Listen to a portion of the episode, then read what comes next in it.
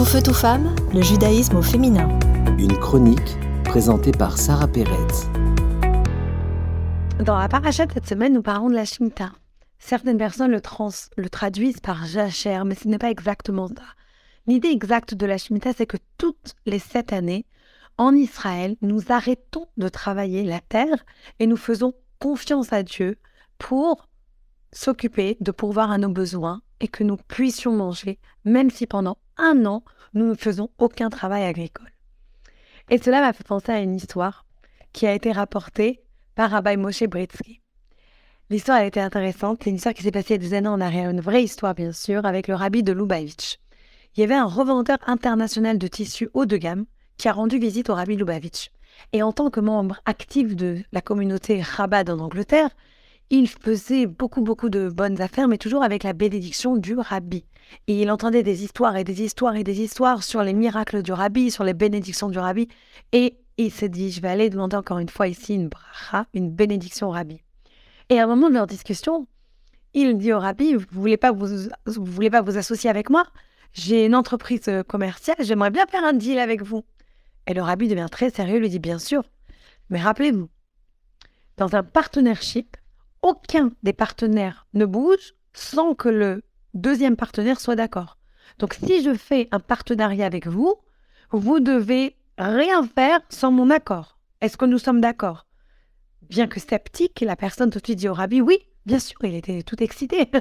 un deal avec le rabbi de Lubavitch et il accepta l'affaire. Donc le rabbi lui conseille de faire un gros, gros, gros achat d'un certain matériel que l'homme n'était même pas au courant que ce matériel existait alors que c'est un grand marchand de.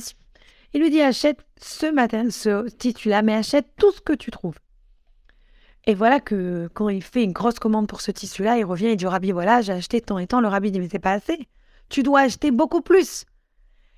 Au point que l'homme a investi toute sa fortune personnelle pour payer toutes ses commandes de tissu.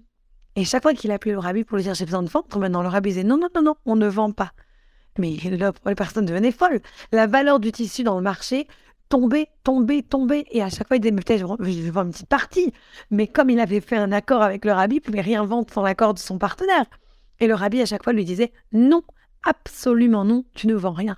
Et voilà que le prix du matériel continuait à baisser, à baisser, à baisser. Et la personne voyait sa fortune s'éloigner. Et chaque fois qu'il s'adressait au rabbi stressé, le rabbi lui disait, ne vends rien. Là, il était carrément confronté à sa ruine financière et commençait à remettre tout en question, sa relation avec Rabat, sa relation avec le rabbi. Et il n'en pouvait plus de, saigner comme ça tout son argent. Et à un moment, le prix commence à remonter. Quand le prix a atteint un seuil de rentabilité, il demande à son mari, pardon, au rabbi de vendre et le rabbi lui dit non, attends encore un peu.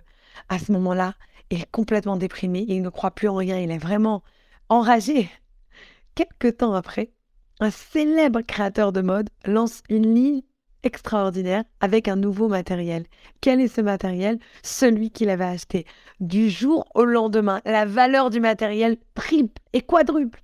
Et la personne appelle le rabbi. Et le rabbi lui dit oui, maintenant tu peux le vendre. Et l'homme a fait plusieurs millions de profits sur ce deal.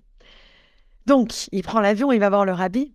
Et il dit au rabbi, merci beaucoup, merci beaucoup, voilà, je vous donne l'argent. Le rabbi dit, c'est pas pour moi l'argent, donne-le à la charité, à la place. Et donc, euh, il dit, d'accord, je le donnerai à la charité, alors c'est quoi notre prochain deal? Et le rabbi se tourne vers lui, et le rabbi lui dit en, yiddish, il lui dit, je fais plus de deal avec toi, parce que tu es un shfacher shutaf. Et désolé si je prononce pas bien en yiddish, je suis marocaine. il lui dit, tu es un partenaire faible. Parce que la personne, elle a tellement stressé et elle n'a tellement pas eu confiance quand le rabbi lui parlait qu'à chaque fois, elle voulait, elle voulait, elle voulait, elle voulait, elle n'avait pas la patience d'attendre. Le rabbi il a dit, je peux pas faire des deals avec toi, je fais des deals avec les personnes qui font confiance, qui savent que je délivre, que ce que je dis, ça va se réaliser. Et c'est la même histoire quand on parle de la Shemitah. Quand on parle de la Shemitah, on voit déjà depuis le mont Sinaï, Dieu dit à Moshe, dit aux enfants de faire la Shemitah pendant six ans, ils travaillent la terre, la septième année, repos shabbatique pour la terre. Pas de semis, pas de taillage, pas de cueillette, pas de récolte, rien du tout. Mettez-vous, concentrez-vous sur la spiritualité pendant cette année. Et il y a certaines personnes qui commencent à devenir folles de peur, de stress. Mais qu'est-ce qu'on va manger? Qu'est-ce qu'on va faire si on ne sème ni on récolte? Et Dieu leur répond, ne n'ayez pas peur. Déjà, de la sixième année, je vais faire une récolte suffisante pour trois ans. Vous aurez assez à manger. Mais il y a des personnes qui ont peur de laisser la terre comme ça en jachère. Et c'est là qu'ils sont, ils n'ont pas confiance. Alors certaines personnes font la Shemitah, d'autres personnes ne font pas la Shemitah. Mais l'idée est là.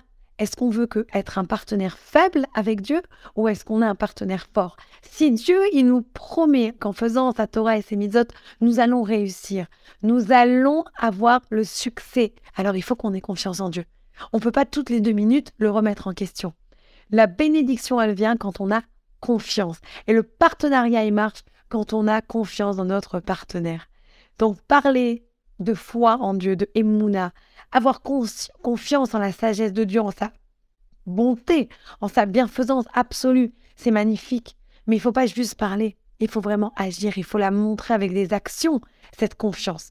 Quand on va faire le Shabbat et on va fermer notre magasin et on va pas gagner d'argent en ce moment-là, quand on va envoyer des, enfants dans des écoles avec une éducation qui va leur rappeler c'est quoi leur identité juive, quand on va faire un effort supplémentaire pour manger peut-être cachère, pour respecter la Shemitah, c'est là qu'on voit la différence entre la pratique et la foi. Et c'est là qu'on montre à Dieu qu'on n'est pas juste un partenaire faible. À bientôt. Tout feu, tout femme, le judaïsme au féminin.